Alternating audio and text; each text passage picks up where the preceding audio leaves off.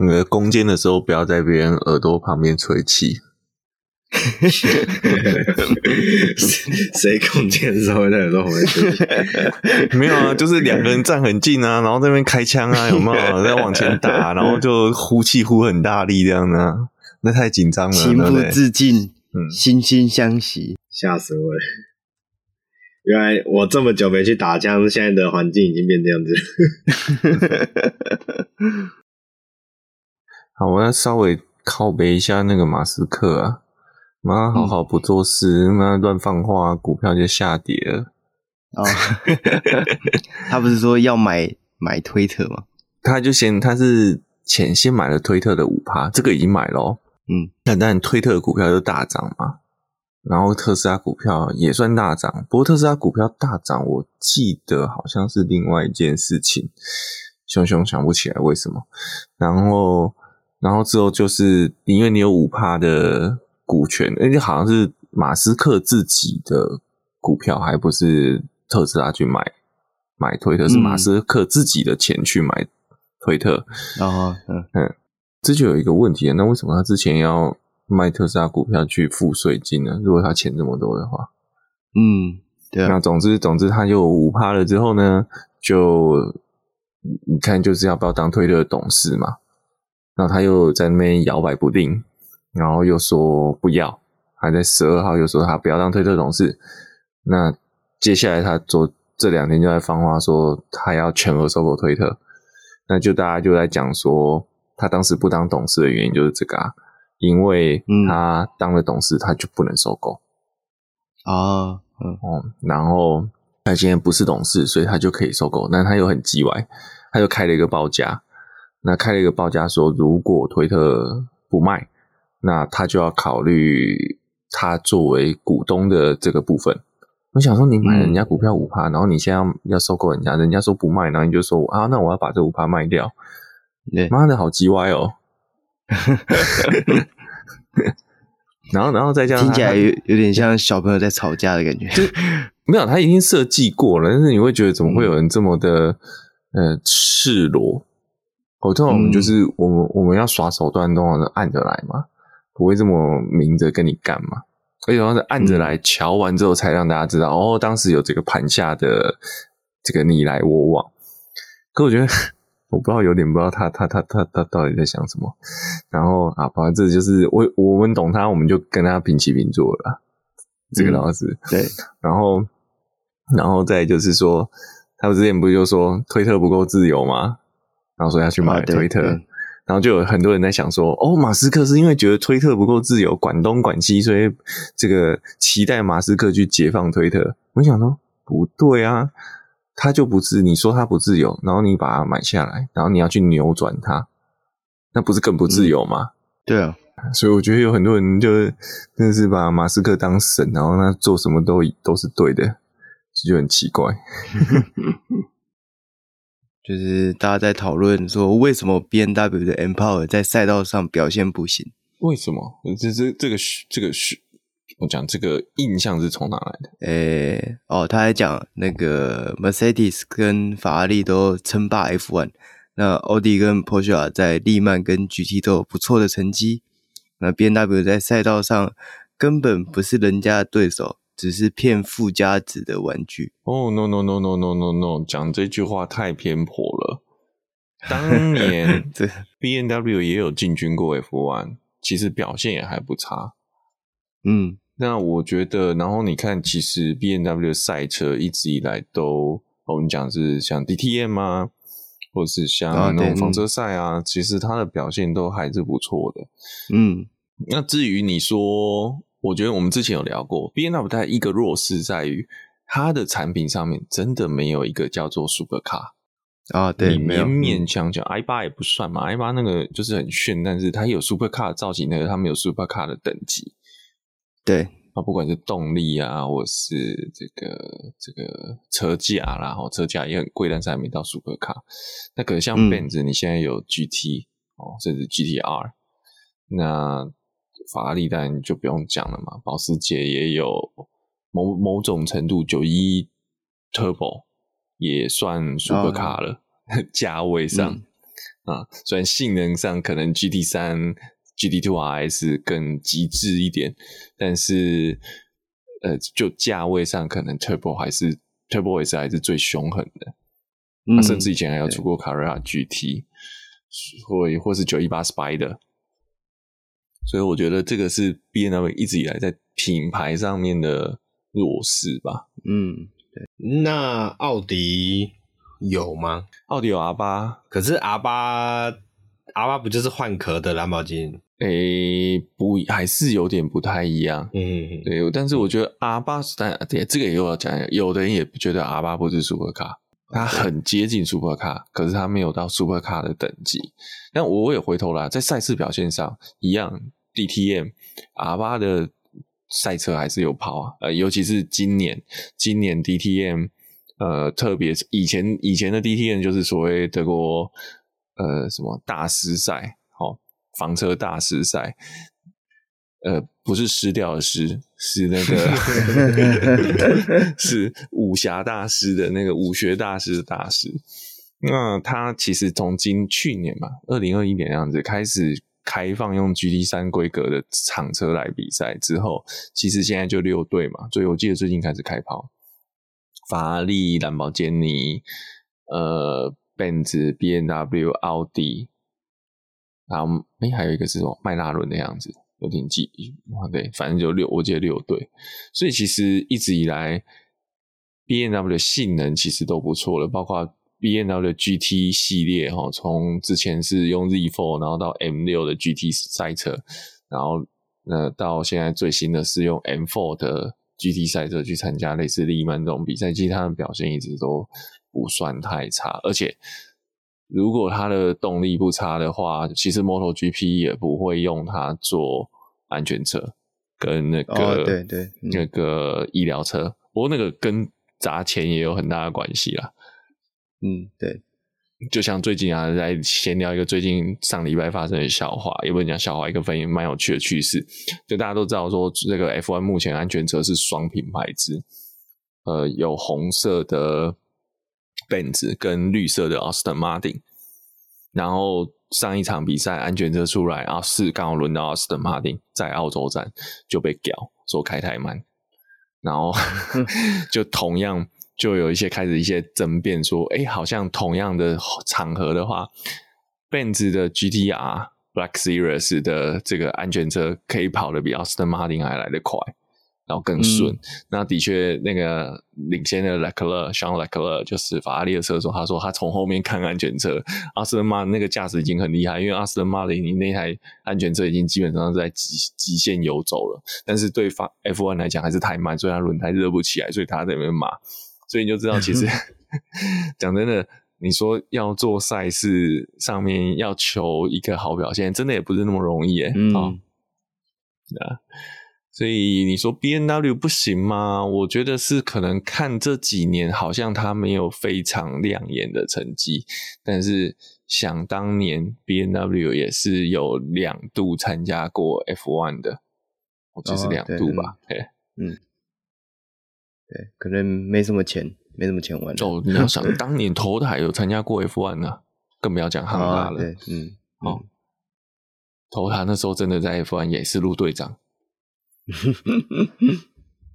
对，没关系，他在我们的马路上也也也是路队长。嗯，也不一定啊，也不一定，也是有像 GIR 对这么极端的 极端的例子。刚刚想到一个，看到一个照片，我突然想。B 那个 B N W 在电动方程式的成绩也还不差啊，对，电动方程式，嗯，对，对，所以所以不是没有 F，不是 B N W 没有快车，是你没有看到，对，对，对对对。好，那我们就来聊一下这个车牌禁忌吧。对，就是最近有看到一个比较有趣的新闻，在讲说台湾的一些车牌的禁忌啊。那新闻内容是说，大部分的民众啊都认为最后一码的车牌要用比较大号的数数字，象征着步步高升。那检验站单位也证实说，六七八九是车主比较爱选的数字。那同时也透露啊，特别是住在台中海线的机车主不喜欢选数字九，因为九跟台语的谐音“碾”相近，那另外车主们也不爱数字三，因为三跟惨的谐音相似。那车牌号码并非人人都适合大数字，民俗专家也提示说，点出车主的生肖年次，再配合八卦五行，最后选出的车牌都能斟酌参考。我觉得这这这是台湾人的算是这些民俗特别多吗？禁忌特别多。就是什么都不哎、欸，这样的什么不呃，什么都不懂，什么都怕啦，也不一定是不懂啊。哦、对对对，就是宁可信其有，嗯、不可信其无。我举个例子讲，哦、你说大老板就不会信这，就比较不信这个吗？你看他那么有钱，他怕什么吗？跟你讲，大老板更信风水。尤其我曾经待过一间公司，老板是香港人，哦，那个极尽信风水之能事，嗯，什么东西都是要看过的。那。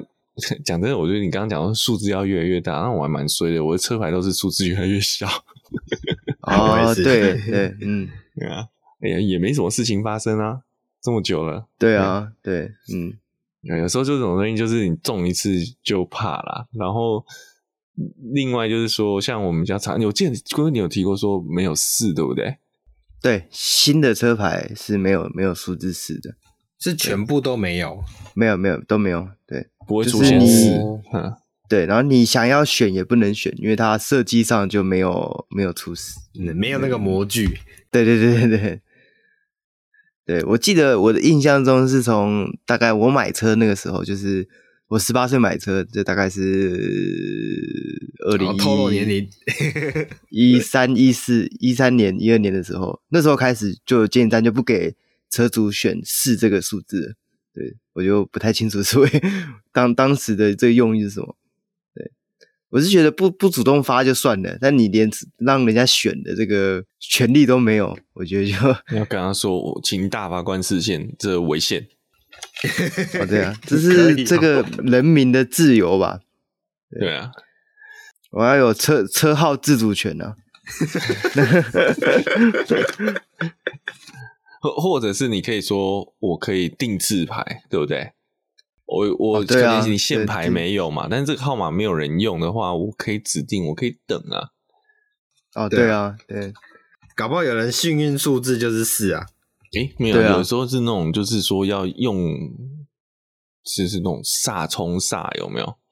哦，有有有有，所以这样子是不是应该反而他可能？本命带劫之类的，然后用个强这种很极端的车牌，反而他的从此平步青云。嗯，对，而且你你用个四四四四的车牌，看你开路上谁敢撞你？不止不止没人敢撞你，那个前面是黑头兵，是看到都要让，好不好？对啊，对，对，大家都吓死了。对，讲到这个，你刚刚说就是有的有的那个民俗专家说，这个车牌号码要配合生肖年次、五行八卦。然后我就看到一个一篇文章，总之就是在讲类似用易经的方式去算你的车牌数字啊，就你车牌数字几号几号，那个数字的部分代表什么啊？那我就心想说，那英文的部分怎么办啊？易经又没有写到英文，那大部分好像都是跳过，还是算呃。英文字母的笔画，但我总之就是后来看一看，发现这篇文章的结尾是在讲中国大陆的车牌，所以它其实中国大陆的车牌前面就会加那个省级嘛，嗯，像是上海就是沪，然后广东就是粤，然后我忽然想想到那。江西不就什么号码都不用看了，然后前面就是干，没错，对啊，所以这事情我觉得就啊见仁见智，但是我觉得看到这个还蛮有趣的。我反而觉得那种谐音车牌还比较好笑，就像以前我们最喜欢玩那种九四五七，有没有？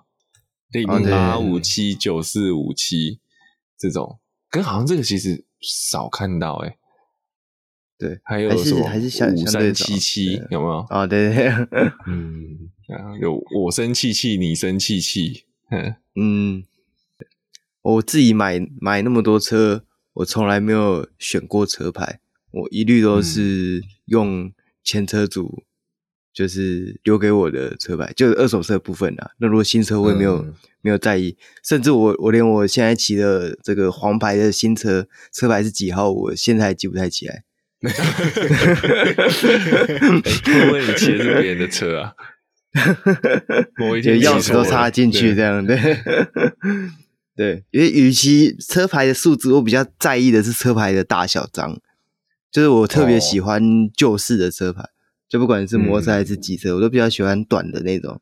啊、我觉得骑马的车牌不是太，摩托车是还好啦，不然你骑那个汽车牌就会涉及到 e e tag 辨识的问题，就是停车场车牌辨识。哦因为旧式车牌那个数字的曲线跟、嗯、呃粗细其实是不利于车牌辨识的啊。哦，是的，嗯、我我有曾经辨识被被辨识错一次，就我找不到我的车。呃，我有啊，我就算是新式车牌也有。那我觉得其实那个为什么你看新式车牌字体会特别跟以前车牌不一样，或者说是你讲它的大小。就是要把那个间距拉出来，让摄影机比较好去做这种影像处理的判断。他去把那个边缘切出来，那这让我想到那个那个那个奥迪又变成零零零零啊，嗯 啊，对对，奥迪又被辨识成零零零零的故事。说到这个，其实真的很多人在选车牌的时候，确实是会特地挑选跟他的车子品牌，或是跟他的车车款型号有关系的数字，或是那我讲，你看保时捷就一堆九一一啊，嗯嗯，就五九一，对不对？这个大概是很常看到的。对，然后非保时捷就是八九一一，八九一，没有没有，我就说我朋友的那个啊。八九九二啊，对，这个非这个不不只是九九，不只是针对九一，还针对年份。对对对，这个严格。对，其实其实我觉得，哎，还有什么会比较特别针对车子选？七八好像就比较少人选，对不对？对对，好像比较没看到有人会选七八，因为九一比较小。那个那个虽然不是什么性能车啦，但是 Peugeot 的车款。因为 p o j o 车款都是以数字二零六五零八，嗯，对对对，然后三零零八，因为现在是四码嘛，尾字是四码嘛，嗯、所以这三零零八五零零八有有有，对，嗯，这个倒是有，这个有在路上有看过。其实我还是觉得像美呃美国有些州可以制定车牌，真的比较好玩。你真的会发现很多创意，拼音上面的创意。嗯，不过那个就太难了啦。对台湾人，他可能连英文字母都不是全都认识的，那个难度更高。哦、嗯嗯嗯。哦，我突然想到八六也很多会选车牌，哦、对八六，对对，会选什么？八六八六哦，或什么什么八六哦。所以这样关键就是你的车款型号要有数字。那那我可以选一个九八八六，哎，可以，可以，非常针对性。呃，因为哎，所以其实我现在的车牌也是跟车款有关的，不过一样是前车主选好的。嗯，我个人也不是很在意的这个数字，这样。哎，你那个好像是八自己的车型哦，还是你那是对五？哦，我那是五哦哦，对对对，那对，那那就是就刚跟那个五九一是一样的概念，一样的，对对对对，没错，对对。不过我自己认识的那个车友圈里面，大概有六七台都是都是跟我的数字是一模一样的。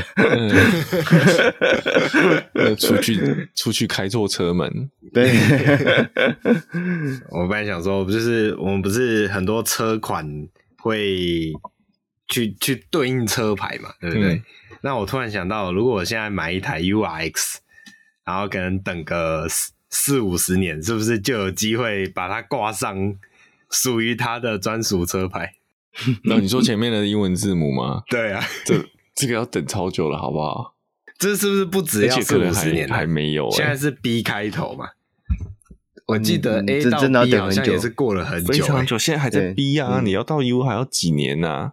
啊，哇，那就要延续下去了，就把那些车供起来，跟那个 跟那个谁，那个漫画家叫什么东西？猎人的漫画家富坚一博。哦，对，哎，对对，就跟富坚一样，就就要跟我的子孙说，到时候把它烧给我，把 UX 的车牌。传承传承给下去，这样对对对，直到它可以挂上 UX 车牌的那一天。那等一下，你要先做一台纸扎的 UX，先放收，先收好，到时候一起烧。可以可以可以，还是那个不难，还是还是 UX 自己已经烧起来了。哎呦，这不好讲哦，这不好讲。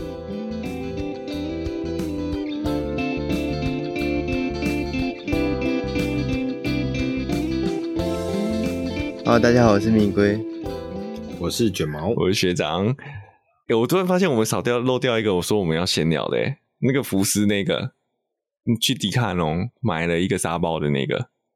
哦哦，对了，对，那我们可以现在讲一下。对，我我在这个 Facebook 的社团呢，在一个哦，我不要讲出来车车型好了，反正就是福斯的一个车款这样。反正就有一个有一个人他分享说，他的车原本是车道。警示的这个功能就是乒乓球啊，就它撞到线会弹回来那种，然后他去升级成这个车道自动维持的功能。然后它的方向盘上面呢，摆了一个迪卡侬的那个那个算什么沙沙包？健身用沙包吧？对，健身用沙包，就大概就是有一点点重量的东西放在安全那个方向盘上面。然后其他的用途就是让你的方向盘去可以。以为有人扶着方向盘，但其实你的手是不在方向盘上面的，这样对。然后就有一些人提出质疑啊，就是说，哎，这就这个这个行为其实是不太好的。那就是因为不管怎样，你使用这个驾驶辅助系统，你的手就应该是要握在方向盘上面，而不是说可以就是让它好像自动驾驶一样去去做其他的事情，这样对。那那个车主也在下面回应说啊。就是他只是想要跟大家分享这个他去改装车道维持的系统。那，诶，如果不喜欢的话，可以跳过，不要看就好。对，不知道为什么这样，大家要这样攻击他这样。那我自己是觉得，其实这我个人的看法是，这跟喜欢不喜欢没什么关系啊，而是他的行为不仅让很多人觉得，诶，这样是可以的，或是他会，他也会影响到其他用路人的安全。你要设想，万一他前面停，呃，他分心去做其他事情，然后结果直接撞到一台就是蝎子车啊，或者甚至是前面在在塞车的车款，其实那都是这个非常危险的，对，啊。那我比较惊讶的是，很多人居然是觉得这样的行为是 OK 的，甚至去问说，哎，这个东西要去哪边买之类的，那我就觉得。蛮蛮遗憾的，应应该 我觉得这样说啊，对福斯的社团或是对福斯的车主来说，这个东西还蛮新的啊，那不像特斯拉，对、嗯、AP 已经这么多年了，或是 Volvo PA2 已经这么多年了，所以某种程度就像一个世纪帝国的农村，民智未开，它需要还得一段时间演进。当越来越多人开始使用这个功能，或是越来越多服饰去撞了鞋子车之后。大家就会开始反思，对，我们不应该这样做。这个其实就我觉得也连带刚好，然后就提到，诶，刚好是我们这个这个礼拜想要跟大家分享，呃，蛮多都是关于这个这个交通违规的内容。那其中有一个就是，嗯、呃，目前金管会，诶，不是交通部哦，是金管会预告他们在修正那个。汽车强制险的报证费率修正条啊，修正草案里面，我觉得有一条蛮有趣的，就是那个项目，就是说，我们目前强制汽车强制险是不不不管车种，不管你的这个车价，那只要你是车啊，也不管你诶，强制险有没有跟那个保险系数有关系啊？好像也有，对，OK OK，那你唯一唯一有关就是跟你的这个出险次数的那个驾驶保险系数跟车辆保险系数有关系。那当然顶多啦，一次我记得是我们一年好像一千多块而已吧，强制险，对，其实没有很贵。那这个其实是一个强制险不能太贵，因为它叫强制嘛。强制险的意思就就有强制，就是说你不管三十亿、二十一，大家一定都要啊！你不不保当然会被罚款。那跟你所谓我车体险可以不保啊，我第三责任险可以不保，强制险是一定要纳保。那当时就是那个柯妈妈，我记得我们有一有前几个月聊过，有聊过，其实是一个很难过的事情。然后在柯妈妈不是阿北的妈妈。哦，是是 另外一个柯妈妈，不是要参选台北市长那个柯妈妈？哎、欸，你参加参选台北市长吗？不是，没有没有没有，就是是，是参选总统吧？对啊，因为之之前有一个有一个迷因，就是他们把台北市长的候选的那个，他们会提前会讲自己的政见，那个那个叫什么辩论还是什么？呃，然后简称 对政见发表会，然后简称就是。诶、欸，姚姚文智说柯文柯文哲他妈妈要选台北市长这样。哦，这种这种这不是那个柯妈妈了哈，是比较正常的柯妈妈。也、欸、不是说那个不正常，欸、越讲越黑。你会被那个、哦、台北市政府机器追杀，对、嗯，出事了。哎、欸，我户籍不在台北，没有关系。哦，好，可以可以。啊，总总之，那个那是其实也这个强制险的推动，也也有另外一个名称叫可妈妈条款。那我觉得大家可以回头去看一下这个故事，其实是真的是非常漫长的过程。那是一个用民间推动去去希望一个我们可以在变发生意外的时候，不管是什么情况，从由国家等级提供一个基本的保障。它其实是一个联保机制，那但是目前的问题在于说，诶，强制险其实你就像我刚刚，你可能出过出意外，你的费率才会增加。那现在在金管会，其实其实讲保险就是一个风险系数的问题，就像现在开始有一堆人开始在买所谓防疫险嘛，就是你平常然后防疫险听，诶，五月一号就要停售了，原因就是因为你风险低的时候，大家去买。诶，算下来我不会赔，我可能还赚，那就会继续做。可是当这个风险系数高的时候，你这个保险可能会赔掉的时候，诶，金管会就会介入了，因为它不能让你赔掉，你赔掉了，等于后面其他还有保险的人的这个保障就没了。所以一样，强金管会现在就在讨论说，要把重大违规，就是有危险驾驶的部分，如果今天车主收的发生重大违规，然后收到罚单，接下来。他在下一年的这个呃汽车强制险的费率就要调涨。那目前是讲说，可能以一次你如果犯违规一次就两千七往上跳，而且没有上限，会累进。哦，这个我觉得就就贵咯哦。哦，假设你今天收到一堆这个，而且再加上这个跟我的保险是一样的，并不是以车罚，而是以人罚。所以假设你今天名下有五台车，你今天一个违规，你五台车的保费都会增加，嗯，然后等于是你一次会多这个一万多块钱。好啦，有五台车，好像一万多块钱不算什么。这个其实也让我聊到想到跟之前一个呃跑山的时候碰到一个这个车主聊天，然后那时候就是一个 case，就是他他车子的碰到碰到了一些擦撞，然后大家就跟他说：“哎，你为什么不用？”这个因为那个费用其实不不便宜，也是几十万。那为什么他说，那他就自费修掉？然后他说，你为什么你有买保险啊？你为什么不用保险去修这个门？然后他说，这个真的是不同。然后就有人在说，哎，你实在太蠢了，就直接真的有人这样子跟他讲，就是你实在太蠢了，嗯、你为什么不用保险？你钱太多。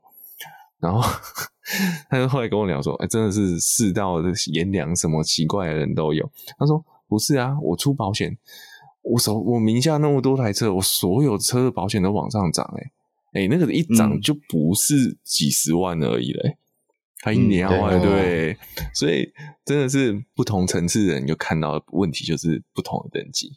啊，他看不到那个后面更深的水很深的部分，可能用自己的情况想说，二十万啊，我保险才付几万块，那当然我用。保险去 cover 才划算啊！啊，就算我隔年的保险调涨了，也是再多个一两万而已啊之类的话啊，殊不知那位看起来很年轻的车主后面的车子总资产是用可能破千万来看，真的是破千万，哦、嗯，所以他的保费是爆掉了，你懂我意思吗？他可能为了这个门二十、嗯，呃呃，这个门几十万，他可能要付后面要增加的保费是破百万，那当然划不来，对、嗯、啊。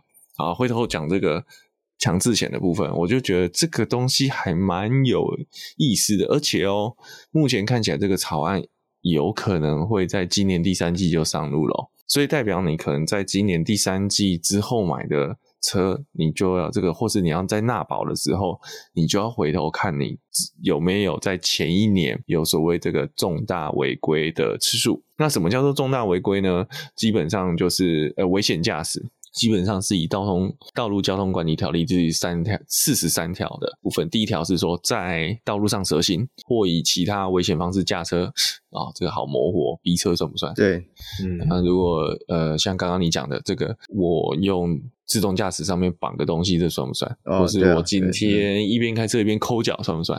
嗯。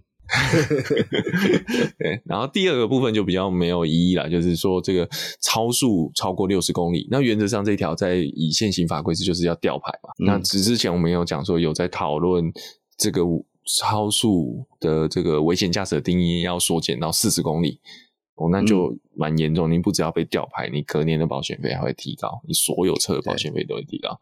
第三个是以迫近骤然变换车道，迫使其他车让道。基本上就是一个争道的状况，不过我严格上说，这一条不太好检举，申诉意义是申申诉的可能性是很高的，因为那跟你的拍摄镜头的感觉有关系。大部分我们通常觉得很紧迫的时候，但是因为我们的行车记录器是为了要涵盖更广的角度，所以通常是广角镜。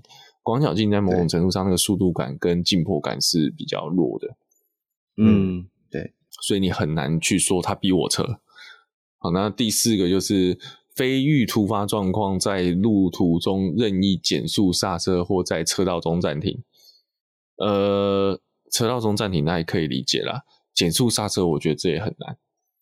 对，对，因为你很难举证说我没有看到他没有突发状况，不代表前车真的没有突发状况。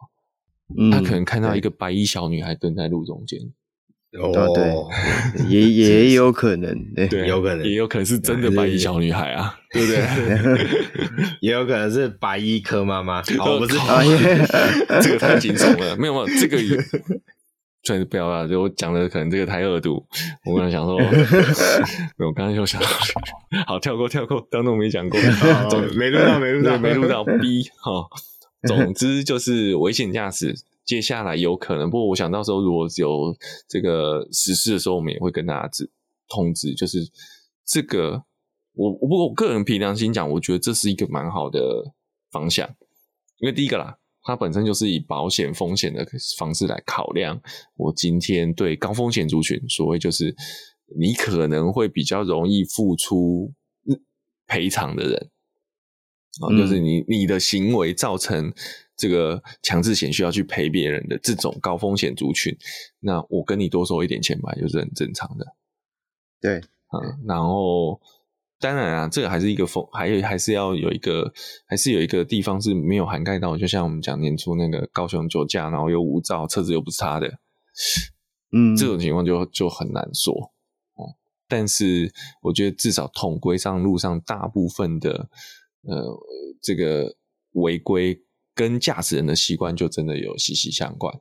我举个例子啊，就是说啊，也算是我们后面在今天想要再分享的东西，就是说有一些像违规超车的东西，其实超车并不是说不行，但是我们其实在走山路的时候，常常就看到，呃，在很奇怪的地方超车。我举个例子，像盲弯啊，或者是你一次就。像我们之前碰过在隧道一次干五台车的状况哦，对对对，那次真的是吓死了，对，不是我们吓死了，是对向的车吓死了，那真的会闪尿，因为因为等于是他缩进去的时候，如果他晚一点没有缩进去，我们不止那两台撞，我们后面的大概都掰了，因为因为我们一定来不及刹停嘛，都连在一起，对对，全部连，也不是说都连不起来，是我们保持了安全的距离，然后他。为了要超车，插进来车突然插进来就没有那个安全缓冲就不见了。嗯，哦，那所以其实这个有一个讲到说超车，好，虽然我们都有讲这个呃虚线可以超车，但实际上有一些超车的基本条款，我想可能大家有些人我们离开驾训班很久，你都不一定记得。哦，有呃在违规超呃不正常超车的情况下，其实是也可以罚一千两百块到两千四百块。举个例子，大概就是说，呃，这是《道路交通管理条例》四十七条里面讲到，说像。转弯呃弯道、陡坡、峡桥、下隧道、交叉路口、号志的路段，或者在施工路段超车，其实都可以罚。我这个这边大概比较没有疑义，嗯、因为通常这个地方都会画双黄线、双白线或双黄线。然后另外就是在学校、医院以及其他设有禁止超车的地方，呃，去超车，那这个当然也不行。学校通常也都会刷双黄线，所以也没有什么意义。但这个有两，接下来有两，你超车的时候不可以连超两台，嗯，就是你要先超过一台再切进去，再超另外一台再切进去。假设你今天虚线，就算是在虚线段，你从往左边，你一次超两台再切进主车道，这样也是违规的，这样可以罚一千二。好，其实 让我们 surprise 的就是这一条，其实我们一直都。都忘掉有这这个东西，还有右侧超车其实也可以开，但是右侧超车其实就要配合前后的画面，嗯，因为不然你要你要举证他这个是超车行为。假设他只是超过你，然后他其实超过你之后，他又有保持了一段时间的距离，间距直行，然后才并进来，这样其实是不成立的。嗯，对，然后还有。呃，超车时未保持适当的间距间隔，其实这有点就偏向刚刚我讲的 B 车啦。这个 B 车要成立要看状况，这有时候很主观，也要看远景的主观反应。然后第四条是说，未经前行车表示云让或靠慢的时候就超车，这也不 OK。诶，其实我们在跑山的时候常常碰到这种状况。我不是说我们碰、嗯、通常通常我们就跟在人家后面就慢慢开嘛，可是常常我们看到就是有有一些车，假设你要超的时候，前车也加速了，那就不能，但就尽量不要超，因为你即使是一个安全的观念，你也不知道你后面有没有足够的空间，然后你也不知道它刹不刹得住。像我今天啊，不过我觉得我们其实在走山路的时候，大概这点我要说，我觉得品牌迷失真的很严重。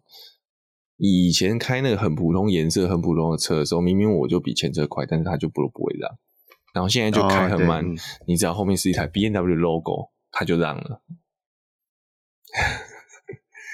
对啊，那 OK，然后再就是说，前车如果后车比你快，然后他就后车明按喇叭，或是有闪闪这个远光灯闪叭叭两下。然后假设你前面没有，明明就没有车，你就是慢车，然后你又不让，那这样其实也可以检举哦。我这是反过来，这是不让超车，这也可以检举哦。好，那这个应该也是很难举证。对，这个很难举证。那再加上其实有时候常常蛮刺心的，就是台湾人开车真的都不太看后照镜，所以面大灯闪到爆，他还是无动于衷。嗯，对。你想说他怎么不理你？但他其实根本没注意到你。对对对，对 对。那他很专心的在看前方路况。对对对，嗯，所以所以其实这个就是关于超车的条款啦。我觉得我觉得大家要注意一下，就是我们刚刚讲的，呃，有因为我们在走山路，那我相信我们听我们频道的人也有一些有在跑山，那这一条是可以开的哦。哦，应该说这一条是可以检举的，嗯、就可能大家要注意一下。对，不过不过，其实我回头啦，就是刚刚讲，其实这个引出我们这一段，也就像龟龟龟你刚刚讲的那个 case，就是他今天在，呃，他今天做了一个大家觉得危险的事情，然后他还把这件事情丢出来给大家分享。哦，重点是他觉得这好，应该我相信他的用意是好的啦，就是他觉得这是一个有帮助的东西。哦，对大家应该有帮助，嗯、但是他可能不会，他可能没理解到后面的含义。哦，就像有的，呃，有的人可能会说，哎，那个安全带扣是一个很棒的东西，嗯，很方便的东西，就是你放东，那我讲不是说他系了安全带扣之后就不系安全带，而是说我们可以讲安全带扣插下去之后呢，我就可以在副驾驶座放很多重的东西，它会不会叫。嗯，对。嗯、但是实际上是，呃，这就是一个危险的事情，然后当然大家就会去哭吧他，想要纠正他，想要让路上少一个潜在性的危险。对对，我就举个 一个例子，虽然这个例子可能不是很好，就是，但是我当下想到就是这个，就是有人说自杀要喝巴拉瓜，但实际上就是那个农药。除草剂，嗯、好，但是我要跟他讲，你喝巴拉瓜，你不会马上死，你会非常痛苦的死。对 对，没错，因为巴拉挂腐蚀性极强，你喝下去，你还人还没挂，你的食道那个呼吸系统全部都烂光光，然后你是处于那种要死不死的状态，诶、嗯欸、那是很恐怖的。好，所以我的意思是，诶、欸、一样啊，你要用，你要用这个。自动驾驶去撞蝎子车自杀，那是你的事情。但是我要讲，你用了不会马上自杀，你可能还会害到别人。对对，真的，嗯，对啊。所以这个其实讲，我跟你讲，我们不是酸民，我们是说，我们看到错误的资讯、错误的讯息，我们需要导正。对对对。好，那我们就回头再讲一下一个，也是衍生出来我们。看到各地风土民情相当有趣的地方，就是讲到好像有人在讨论，最近有人在讨论台湾各县市对这个用车人，或是对交通环呃对用车的人，不管是机车还是汽车，所谓不友善的状况。对对，或者说比较特别的地方啊。对，那篇文章大概讲的是，其实我想大家就讲的第一个是，呃，台北就是车子很多嘛，然后。呃，常常有的路线是只能右转不能左转，或只能左转不能右转。对，哦、嗯，对。然后或是你还有，还有单、呃、对，或者像新一路或者爱路，你要右转就要靠右右，要左转就靠左。那如果你想要左转，就你走到右边，你等一下就弯不过去啊。然后他们说，呃，新北就是乱，好吧，新北真的很乱了。中和有永和路，永和有中和路，嘿。啊，对对对。然后像我们上次讲，松山高中不在松山，嘿。然后桃园的话也是乱，那台中的话是他是说这个 PPT 文章是说，呃，中港路跟中清路一到尖峰就塞到爆，台北也是一到尖峰很多路都塞到爆啊，对，然后嘉义是限制性道路很多，什么汽车单行啊、机车双向啊，然后台南是路小，呃，人车拥挤很难停车，这个我觉得很多地方都有，那我们就嗯。讲一下，嗯、因为其实我们其实都在北部了哈。那其实我自己待过中坜，那、嗯、哦，因为我我所谓待过是会在那边开车，长时间开车，嗯、就中立啊、台中啊、台南啊、彰化啊。那我我讲一下，我觉得我有以就我严格说起来，台北算塞，但是其实这么长久以来开车的经验，我觉得台北人已经算很守规矩的了。嗯，相对而言。哦，当然现在越来越好，但是还是你偶尔还是会看到一些很奇怪的违规啦。那但是台北人，我觉得已经可能是大家生活紧绷，就是常常被检举，所以相对乖一点。嗯，对。那新北，我觉得是真的路乱归乱，可是我觉得新北跟台北是应该要合在一起谈。因为新北跟台北，我们大台北生活圈，新北是在比较传统的区域，可能像是中永和是一个我觉得视为我会视为相当恐怖的地方。嗯嗯，然后真的是你想要开车去中永和，哎呀，就恐怖诶，就是很压力会很大。然后跟台北市比起来，因为台北市其实路严格说起来都还是，尤其是市区还是就是呃。南北向、东西向嘛，但是呃，板桥啊、中永和，常常你明明现在是南北向开一开，它就慢慢的转向，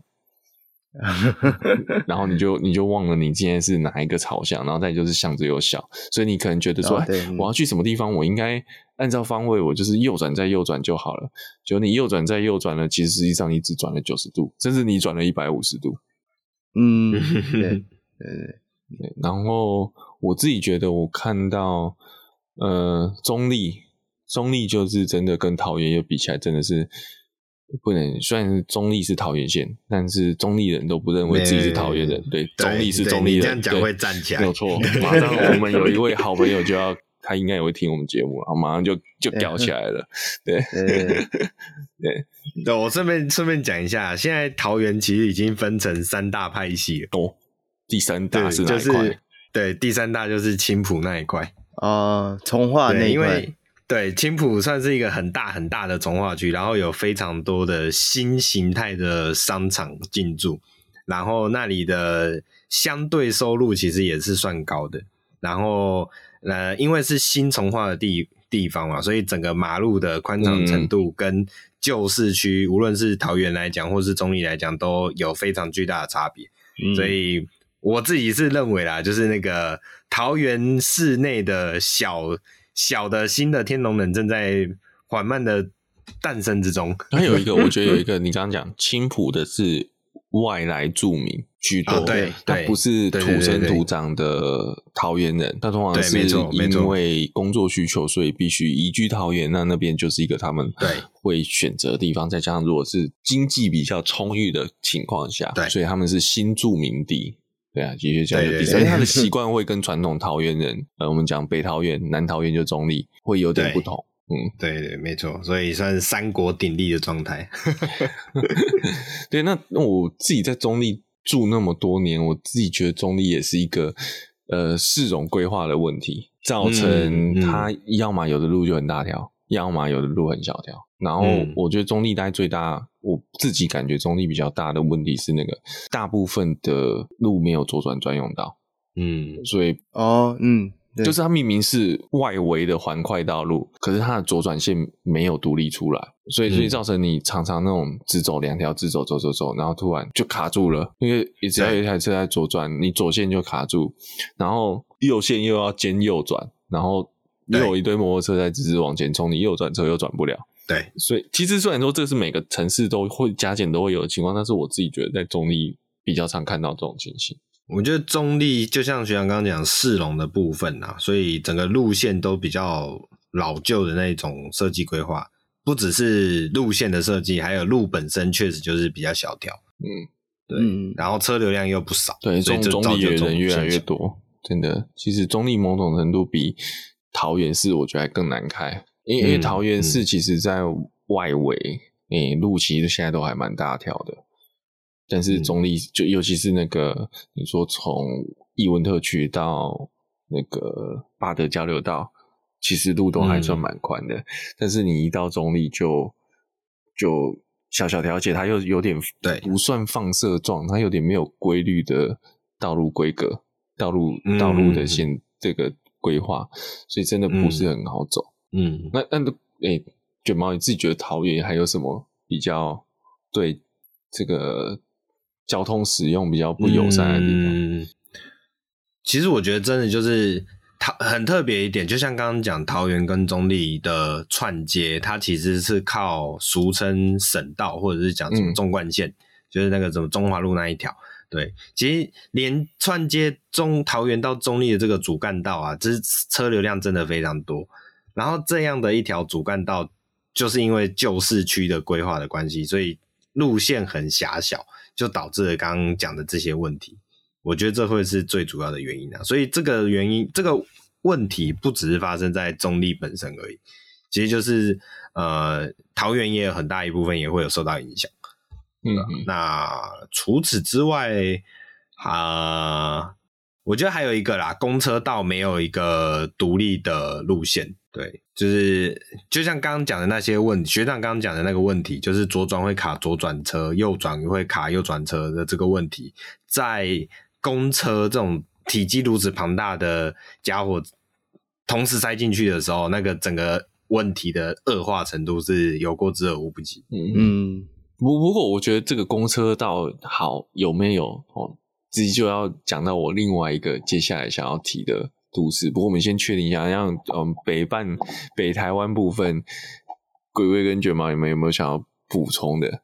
就北台湾吗？嗯，好，不，那我讲一下这个住在靠近中永和地区的的感受。对，我觉得中永和地区就是虽然我个人是住在新店啊，但其实我住的地方是比较靠近这个中和的地方的。对，那就觉得这边的特色，应该我自己会觉得是这个那种巷子里面啊，很多占用。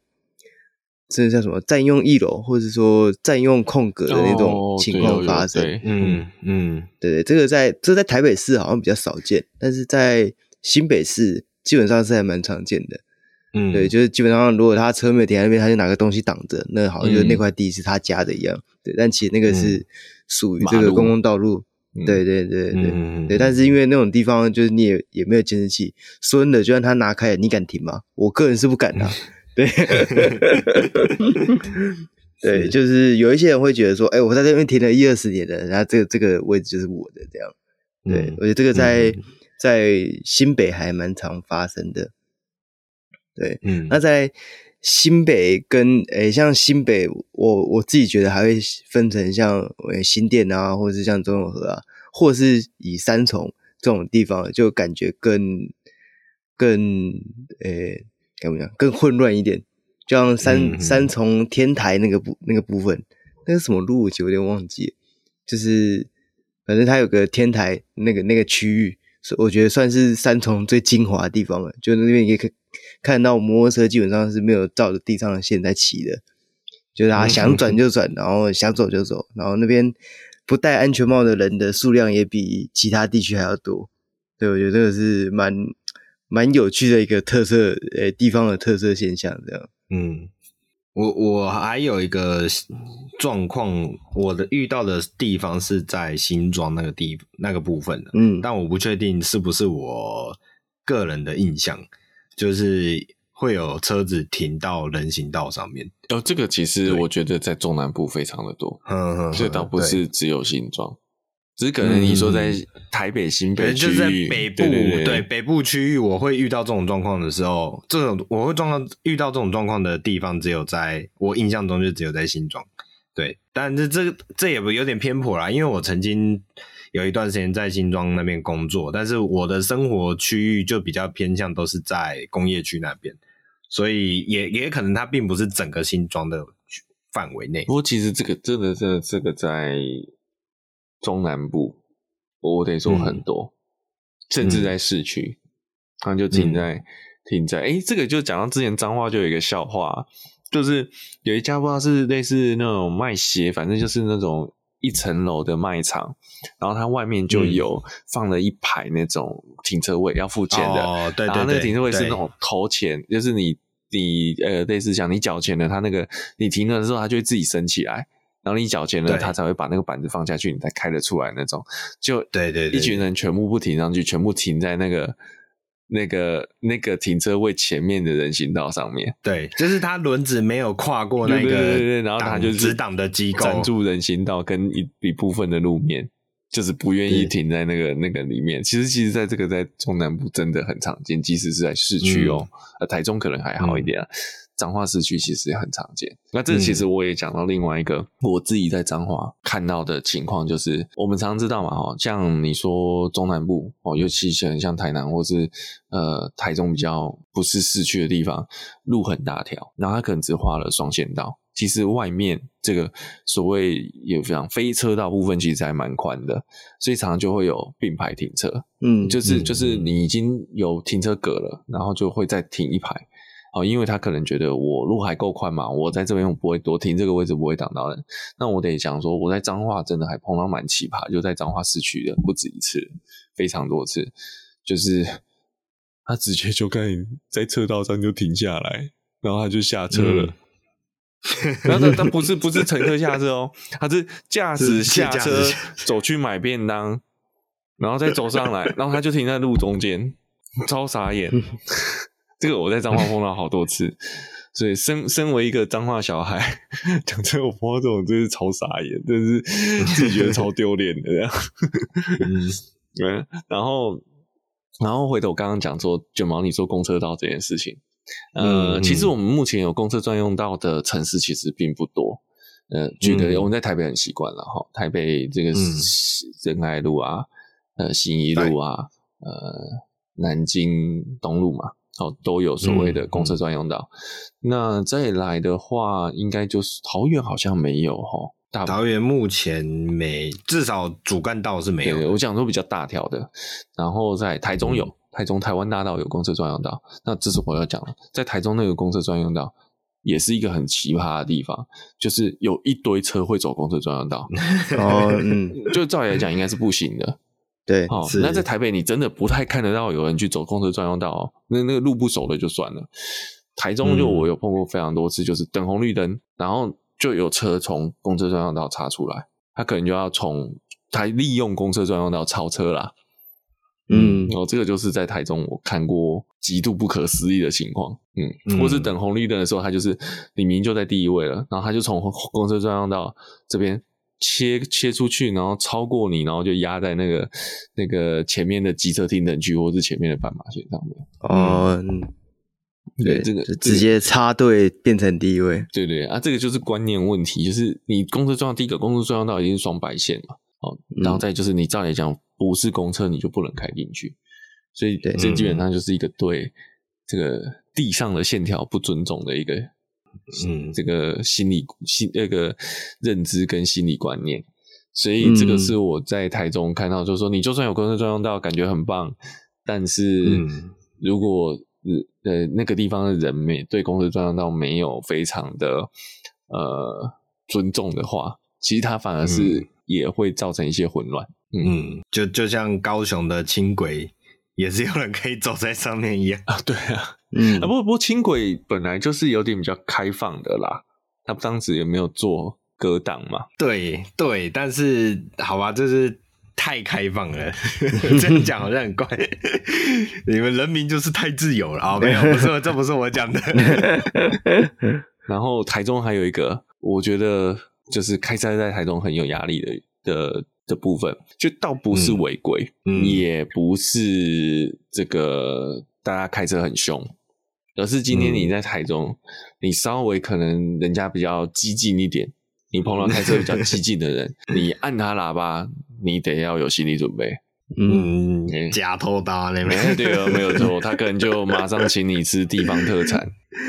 嗯，这到底是都市传说还是是？我们就比例上了，比例上真的比较高一点嘛，而且呃，球棒部队也是台中好像多了一点。哦，是是是是啊，所以还有你不要不要扒到大七，台中大七也是在台中，嗯，所以这个是在台中开车稍微需要。有点心理层面的准备。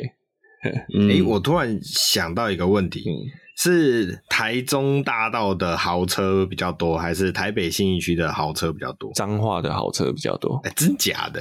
有钱人。嗯，呃、我会这样讲是、嗯、啊，你在可能在台中也比较比信义多。为什么？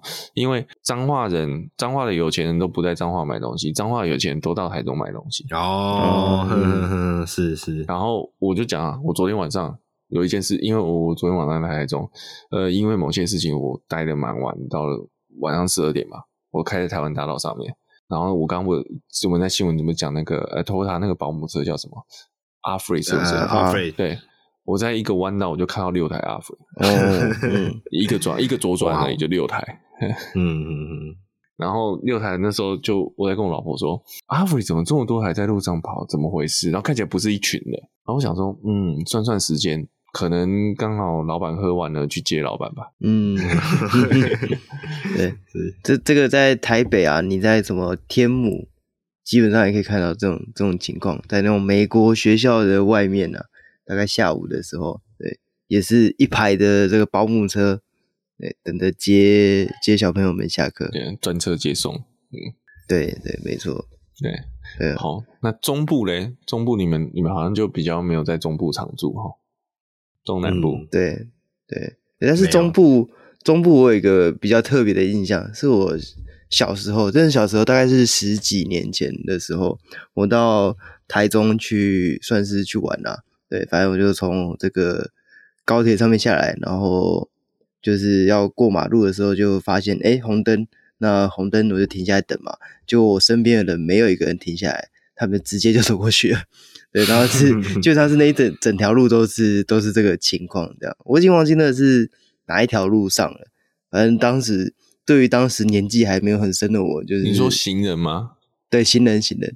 我今天就碰到一个啊，然后，然后我有下车的时候跟他讲大姐，就是红灯，然后我还在走哦，我是绿灯哦，嗯、然后我这是四线道，他就直接大拉人这样 赶过来，大姐就这样直接走过来，对，对，对。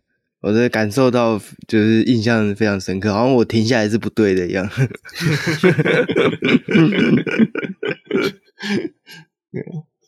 对啊，等下脏话还有一个东西我要讲，嗯、呃，不过这个不一定是脏话，只是我自己在脏话经历过这个事情，所以让我也是印象深刻。就是过年的时候，你去走菜市场，对，有点像是你假设你就像过年的时候你去走那个，或是滨江街果菜市场旁边在营业的时候，你开车进去。那我那个非常恐怖，那、嗯、完全就是就是你你个人想说，大家看到你带大车进来，他应该会稍微让一下，人或、嗯、不管是人或机车哦，因为你大嘛，你这死角多嘛，大家都会稍微闪远点。没有诶、欸、那脏话你让菜市场面，他大家就开始催你，就是你干嘛进来？嗯，然后接下来就是开始。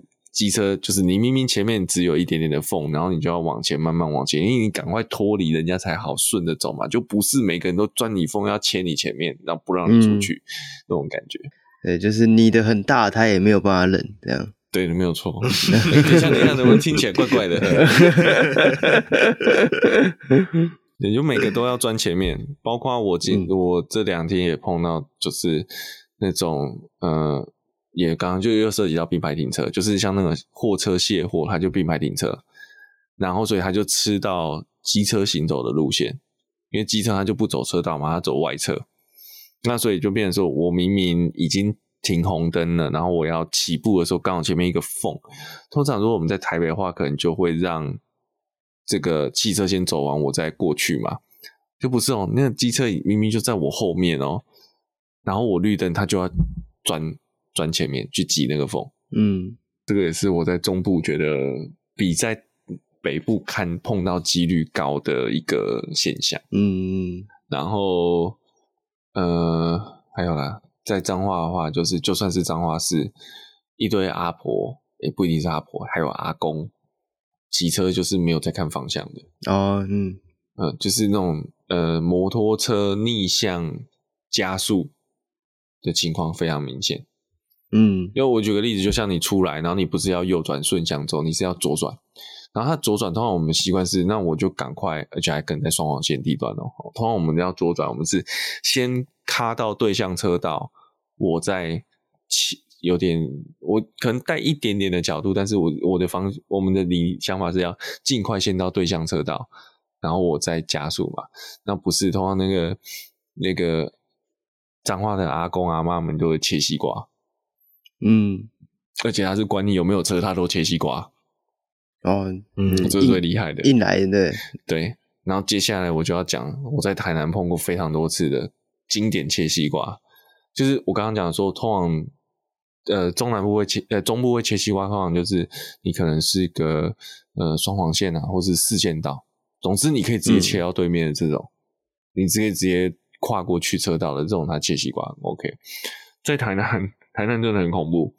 台南我念书那几年，我碰几乎每一天骑车都会碰到那个阿婆，就是切西瓜，可是他是在有中央安全岛的情况切西瓜，那直接就是切逆向，然后切逆向切到最内侧，然后他在右转，就是你完全是你开开开就看到一个阿婆从你的左方贴着中央分割岛开出来骑出来，你知道吗？嗯，对，嗯，这个是我在南部碰到最、嗯、最最惊悚的情况，尤其是晚上的时候，超级恐怖的。呃、嗯，不，不过这个在应该说阿伯啊，或者这种年纪比较大的长者啊，在这种各县市感觉都蛮常出现。我觉得台北比较少，可能是台北的阿伯都不骑车，他们可能都搭大众交通工具，好像比较多。嗯，不知道是不是这样。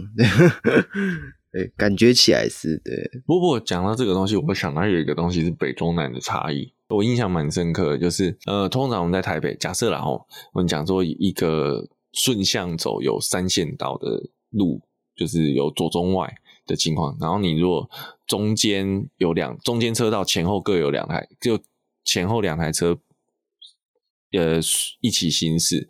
然后假设我又问你，假设你今天要从最右车道到最左车道，或最左车道到最右车道，你会走这两台车的后面，还是走这两台车的前面？嗯，我我我的个人感觉是在北部开车，大部分就是放慢，然后我从后面这台车、嗯、呃之后来变换车道。嗯，嗯那这时候我要讲。这是呃，这是我们北比较，也不能讲我们北部啦，至少我在北部比较常看到的驾车习惯。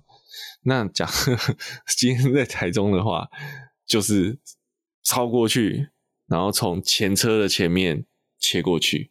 哦，嗯，哼，然后最妙的是我要讲高雄，高雄我看到是他不走前面，他不走后面，他走中间。嗯 嗯，没有，就是直接让你想不到。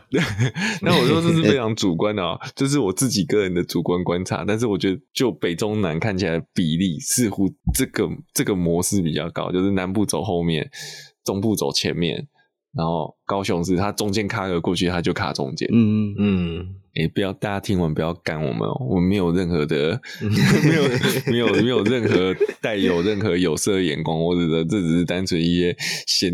就是觉得哎、欸，还蛮有趣的观察，个人经验，个人经验，对对，这是观察出来的，这不是我们的意见。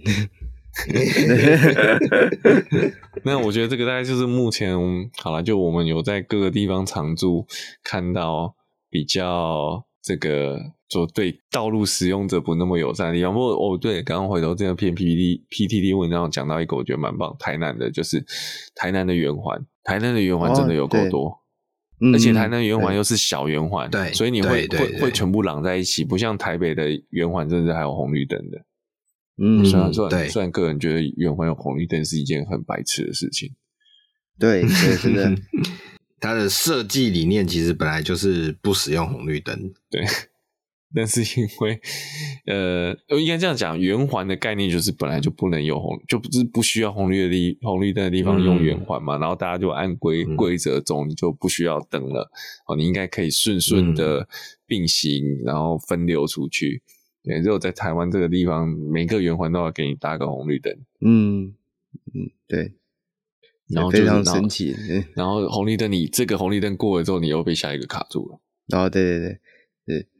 你在一个圆环里面，你要再多等一次红绿灯。对对对，然后那个圆环又有分内外圈，内外圈的红绿灯可能又不一样。对对对，对，非常难懂的那个。OK，好，那我想。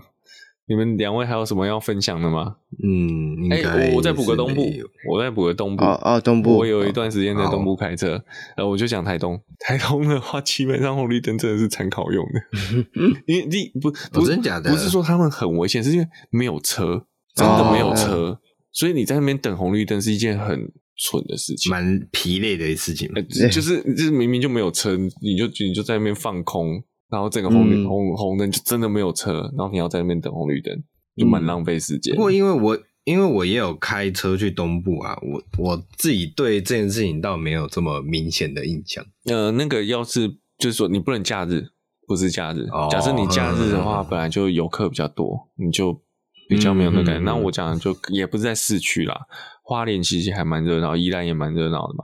我所以我会举台东这个例子。就是你可能台东的平常日下午，然后其实真的车子很少，嗯、尤其像台东，台东基本上你叫不到计程车。嗯哦嗯，在台台在台东，你要在路边拦计程车，你会等到死。然后台东有他们自己的 Uber，他们白、哦、白牌车，他那那种 Uber、嗯、那种 Uber 是你在假设你在餐厅吃饭，然后你就跟那个跟那个餐厅老板请他帮你找车。然后他们自己都有那种白牌，然后他那个也不是挂计程车牌哦，他真的就是一台私家车过来跟你接哦，然后就跟你讲好多少钱。然后呢，我有一次，呃，那时候有在台东坐计程车，就跟司机讲聊聊过台东的这个计程车状况。基本上台东你你计程车一天有有载到一个客人，就是就算不错的了，在台东市，嗯 嗯，那更不要讲离台远离台东市的地方，嗯。所以你就知道它的车子密度有多低。所以这也刚刚讲到，所以台东有个问题就是，台东的红绿灯某种程度上仅供参考。我我我觉得它那是一种讲说现实讲啦，就比较有效率的使用方式。因为你真的在那边等红灯，蛮呃，因为就没车嘛。那也相对另外一个问题就是说，你觉得你绿灯了，也不代表你绝对安全。哦，对对对，嗯，因为别人可能也是这样想，哎，反正没车。对 对，所以结论还是等红绿灯比较好。对 对对对，对，至少被撞到的时候，这个法律路权是站在你这边的。是，OK。那我想这个大概就是差不多我们听到的一些分享，不过也我觉得也很欢迎啦。就这集多播出的话，很欢迎听友们也可以在我们的这个呃频道下面留言，你们自己觉得你们在哪一个县市觉得这个县是对汽机车驾驶人不友善的地方？嗯或者是，或者是有想要抗辩的，也欢迎在留言。嗯，说你这就是你们北部人的刻板印象，欢迎来跟我们抗辩一下。好，那本周的节目呢，其实就主要跟大家聊最后的部分，跟大家聊了很多各地交通风格啊。那我们还是再一次的重申，呃，以上纯属个人意见，不代表本频道立场。虽然本频道也就三个人，对，好，那就像刚刚讲的那个想要来留言分享的，然后或者是想要来抗辩的，哎、欸，记得都来帮我们做留言，我都比较直白。想要抗辩的就来帮我们留言，帮我们冲流量。对对对，好，反正反正以上我们的这些分享都是个人经验呐啊，如果如果有雷同啊，那就是雷同。好，那我们这礼拜的节目就到这边啦。喜欢我们节目的话，记得按赞、订阅、分享，不管是脸书、Facebook，呃，脸书、Facebook，好，同一个东西。或者脸书、YouTube、Instagram，或者是呃，还有什么？哦，Podcast，不好意思，哎。啊，IG 对，好，IG 就是 Instagram，我们又重复了，对对对对对，我们就一直打结。啊，我知道了，我们因一定是因为我们还没追随马斯克的 Twitter，对啊，对，我们要办一个 Twitter 账号，难怪到现在还没那个还没发打起来。好，那反正就是各平台帮我们留言评分，那我们就下礼拜再见，拜拜，拜拜。